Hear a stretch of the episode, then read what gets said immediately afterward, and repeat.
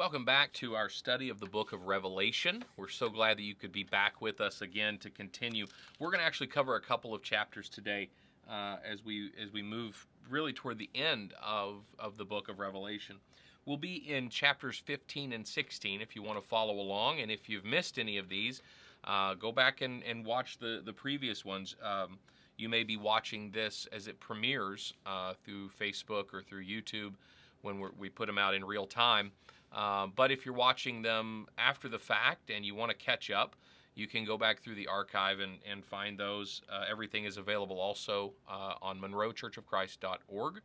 Uh, you can find it there. So let's get right into chapter 15. Remember, we've uh, we're going to review a little bit here, but we, we see a scene of heaven. Uh, we, we begin with with John, the Revelator, receiving a vision and writing letters to seven churches in Asia, uh, talking to them about what they are going through and what they will go through with regard to um, the evil of the Roman Empire, the persecution of the Roman Empire. And then we see seven uh, scrolls, seven seals, which are all broken. We see we have seven trumpets. Um, and let's talk a little bit about what that is and how it gets us to this point because we have those warnings, we have those letters, we have those seals that, are, that are broken, that reveal to us things that are going to come. And then you have these seven trumpets. And what are those trumpets? Those those blasts, those proclamations. They are warnings that are going to come um, about from God as to what He's going to do to fix this problem.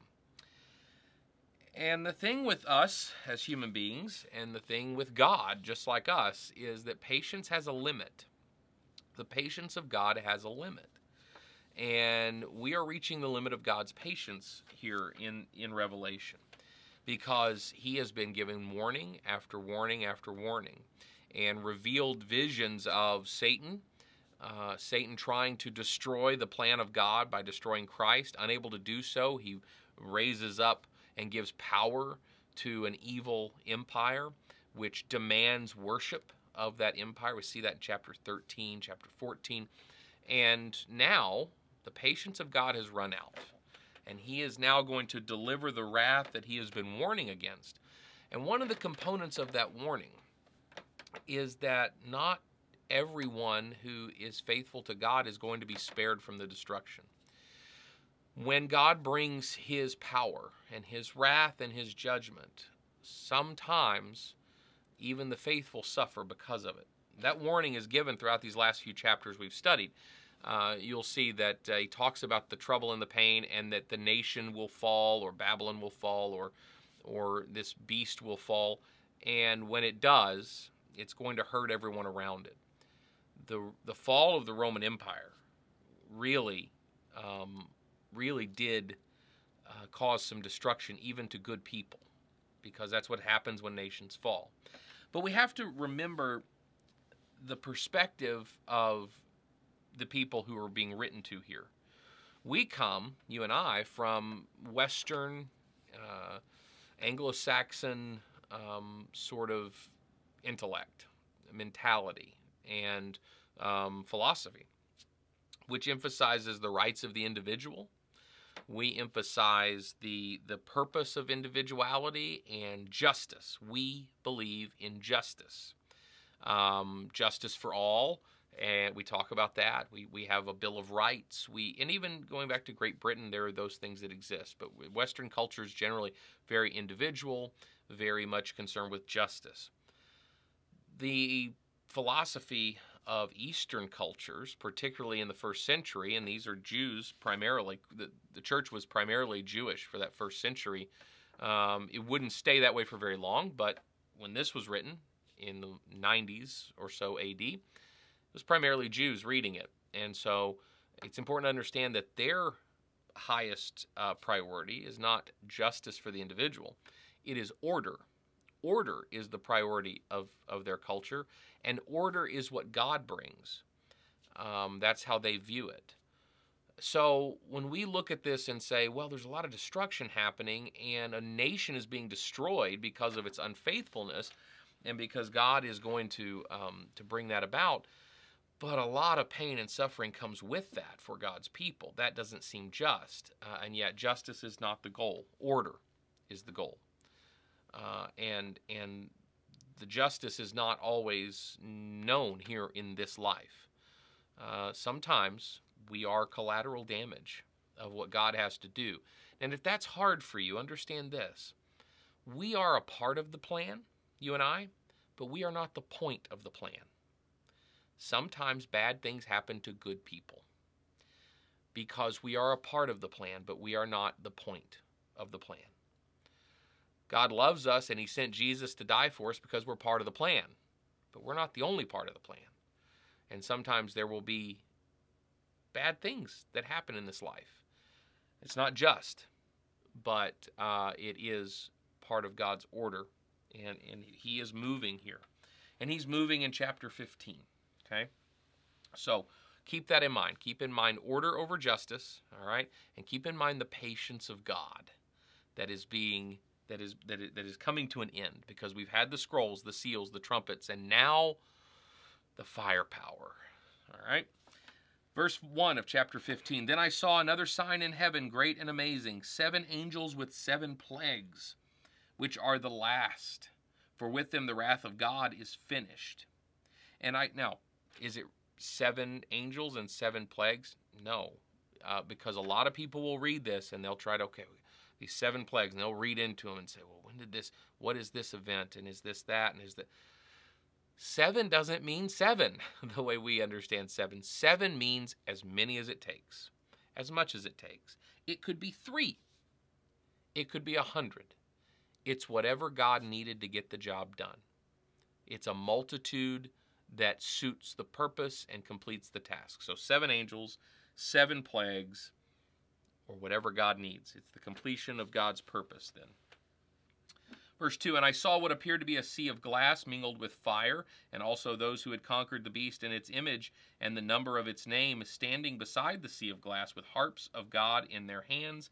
And they sing the song of Moses, the servant, uh, and the song of the Lamb. And we'll get to that in just a minute. But notice the sea of glass. We've seen that imagery before. That means a multitude of people, it means the multitude of people. And in this case, it's the faithful. But this sea of glass is mingled with fire so again, we're talking order, not justice. There are some who have who, who've been lost in this, who have suffered in this. But there's a sea of glass mingled with fire, and also those who had conquered the beast and its image and the number of its name. The number of its name being the number of mankind. Okay.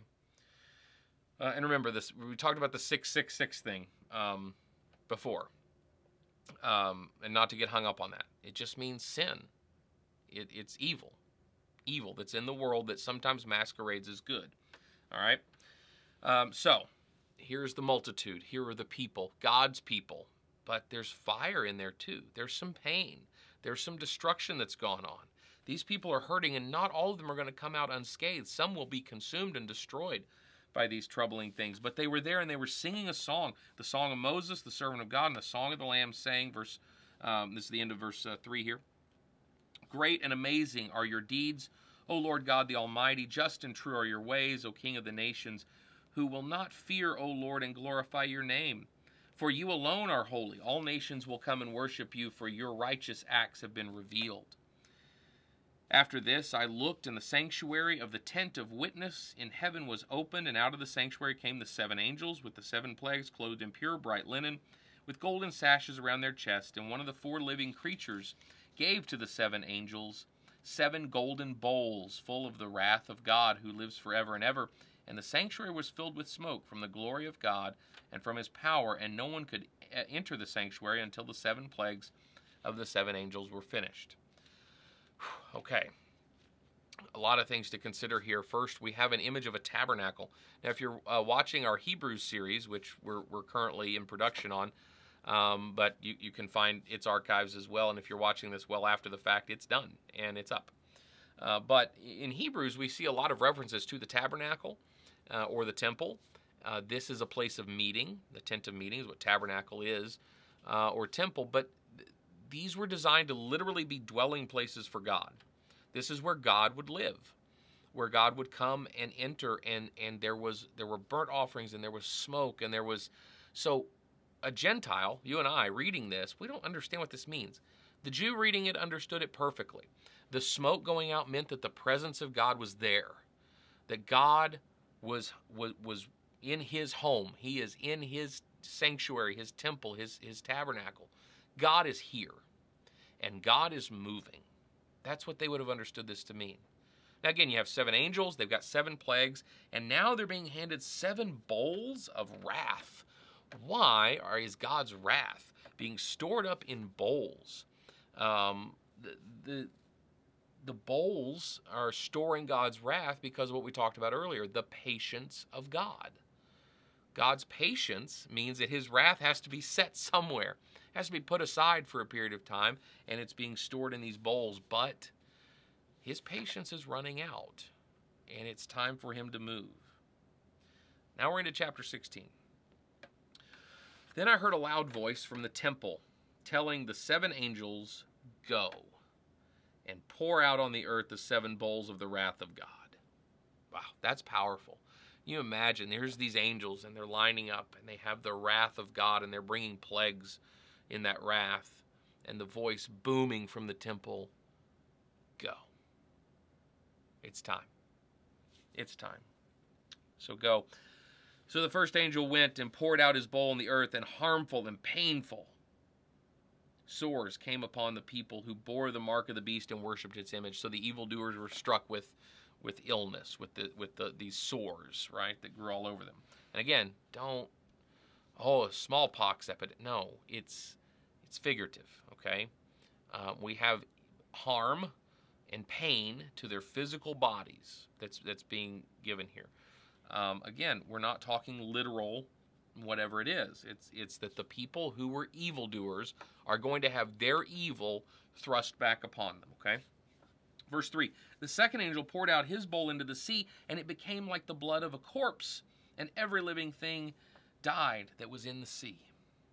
The third angel poured out his bowl into the rivers and the springs of water, and they became blood. And I heard the angel in charge of the waters say, and this is important, because this third angel, he pours out his bowl into the rivers and the springs of water, and the water becomes like blood. A lot of imagery there with Moses and, and such. But listen to what this angel then says Just are you, O Holy One, who is and who was, for you brought these judgments, for they have shed the blood of saints and prophets, and you have given them blood to drink.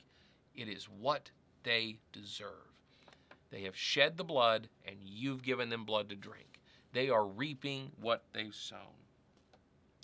And I heard the altar saying, Yes, Lord God, the Almighty, true and just are your judgments. So the altar speaks here. But I like this that the, that these angels are going out and they're pouring this wrath in their assigned locations, and then you have the one angel almost stop and look back and go, you know, I, I wasn't sure about this at first, but you were right. This is exactly what needed to be done. Um, I just like that that the, this angel goes out and in the midst of performing this task stops and says, You were right. This is what needed to happen. This is what they need. This is what they deserve. Verse 8 The fourth angel poured out his bowl on the sun, and it was allowed to scorch people with fire. They were scorched by the fierce heat. They cursed the name of God who had the power over these plagues. They did not repent and give him glory. The fifth angel poured out his bowl on the throne of the beast and its kingdom was plunged into darkness.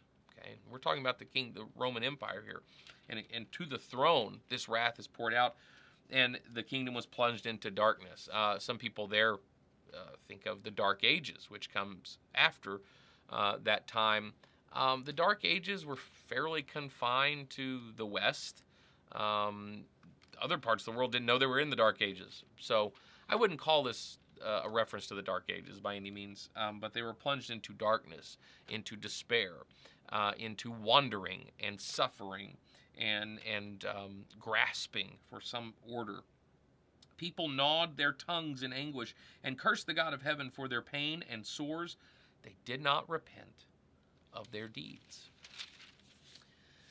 Verse 12 The sixth angel poured out his bowl on the great river Euphrates, and its water was dried up to prepare the way for the kings from the east.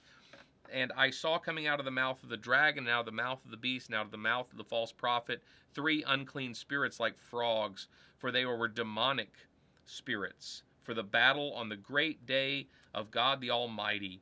Okay, I'm going to stop here. We're going to back up. Um, the Euphrates. Is, this is this is again is figurative because what the Euphrates was for centuries was a great natural barrier. It was a large river, it was a strong river, and it created a border, a barrier. If you've ever crossed a big river, or if you've ever watched uh, an old western where they have to take the wagon train and cross a river, or if you've ever played Oregon Trail in the 1990s, uh, then you know crossing a river is no simple task. It's why we build bridges, so we can cross rivers. But before the technology existed to engineer structures to allow us to cross rivers, they, they were a great natural barrier. For, for centuries and centuries, uh, nations and even states have been made up of uh, the natural borders that rivers create. Uh, here in Wisconsin, where I live now, we have a border that is formed by the Mississippi River. In Arkansas, where I grew up, we have a border that's formed by the Mississippi River. It's a large river. Uh, it's a, it's a. Can you imagine having to cross that, uh, if you've ever seen it, um, in the time before the roadways were available? Uh, what that would have taken, especially in, in a place like Memphis, because if you've ever driven through Memphis on Interstate 40 um, from Memphis into Arkansas, into West Memphis, Arkansas, um, and I was born in that area, um, you leave Memphis at a much higher elevation than you arrive in the flat delta region of northeast Arkansas. Uh, and so uh, you have a great deal of elevation change in addition to crossing a river. So I can't imagine pioneers moving west crossing this. Uh, it would have been so, so difficult. But that's why rivers are important because not only are they our borders, and but they're protection. And they were protection for these great nations and great kingdoms. And if the water were to dry up, there's nothing keeping the enemies out. And Rome had enemies, okay? Um, the Vandals and the Visigoths and all. I mean, you can go on and on. And now they're going to pour in. They're going to come into the land and they're going to disrupt and they're going to destroy. Um, and so that's that's the point of the Euphrates drying up, this sixth plague. And then from the mouth of the beast and the dragon and the false prophet, three unclean spirits like frogs, for they are demonic spirits, performing signs, who go abroad to the kings of the whole world to assemble them for battle uh, on the great day of God the Almighty. Verse 15 Behold, I am coming like a thief. Blessed is the one who stays awake, keeping his garments on, that he may go, uh, that he may not go about naked and be seen exposed. So a little parenthetical, almost like an explanation from John here uh, of this description. There's going to be a battle, and these demonic spirits are going out and they're gathering the kings and the powers and the and and and the principalities that will will do battle with God and with the good forces in the world. And he gives this little aside here in parentheses, um, this quote: "Behold, I'm come, I'll come like a thief. Keep your clothes on. Be ready." Okay? Be ready for that day. Don't be caught naked. Don't be caught unprepared. And they assembled them at the place that in Hebrew is called, and here's where you might say Armageddon, right? We've heard the name Armageddon or the term Armageddon. Uh, in Hebrew, it would actually be uh, Armageddon, or you would actually have the uh, sound at the beginning, Harmegaddon. So Harmegaddon is how it would actually be said in Hebrew we Anglicanize it as Armageddon, and then uh, we make movies with uh, Ben Affleck and, and Bruce Willis. Um, great film, by the way. Um, so, this place. There was a place called Har- Harmegaddon. Um, it would not have been a place big enough for this many people to be present. Uh, I don't believe this is literally going to be a battle that occurs here. Um, this is a place that stands in for this valley uh, where the two sides are going to meet, where this final battle is going to occur. This word has come to mean the end of the world, this battle that will end the world, Armageddon. Uh, Harmegaddon, it's, it's a valley, it's a place that they would have understood as a place where the two forces will come to a meeting place and will do battle. But all this means is that the evil forces in the world, Satan's not going to take a break. He's going to continue to raise up evil and encourage evil and empower evil. Because remember, in order for Jesus to win, he needs you to look at him. But in order for Satan to win, he just needs you to look at anything else. And so that's the game here. Satan is never going to stop trying to distract us. Verse 17 The seventh angel poured out uh, his bowl into the air, and a loud voice came out of the temple from the throne saying, It is done. And there were flashes of lightning, rumblings, peals of thunder, and a great earthquake, such as there had never been since man was on earth. So great was the earthquake. The great city was split into three parts, and the cities of the nations fell. And God remembered Babylon the Great to make her drain the cup of wine of fury of the fury of his wrath and every island fled away and no mountains were to be found and listen to this and great hailstones about 100 pounds each fell from heaven on people and they cursed God for the plague of the hail because the plague was so severe there's a lot of destruction coming when God loads the gun um, he comes he comes ready to fire. And when his patience has been extended and expired, he's going to move on behalf of his people. There will be suffering for his people, and there will be death and destruction in this life for his people at times. But he will move in his time and in his way to bring wrath that has been stored up on those who would do evil and who would persecute. And what is the point of all this for those who are reading it and for us who are reading it? It's meant to be an encouragement that you're not alone.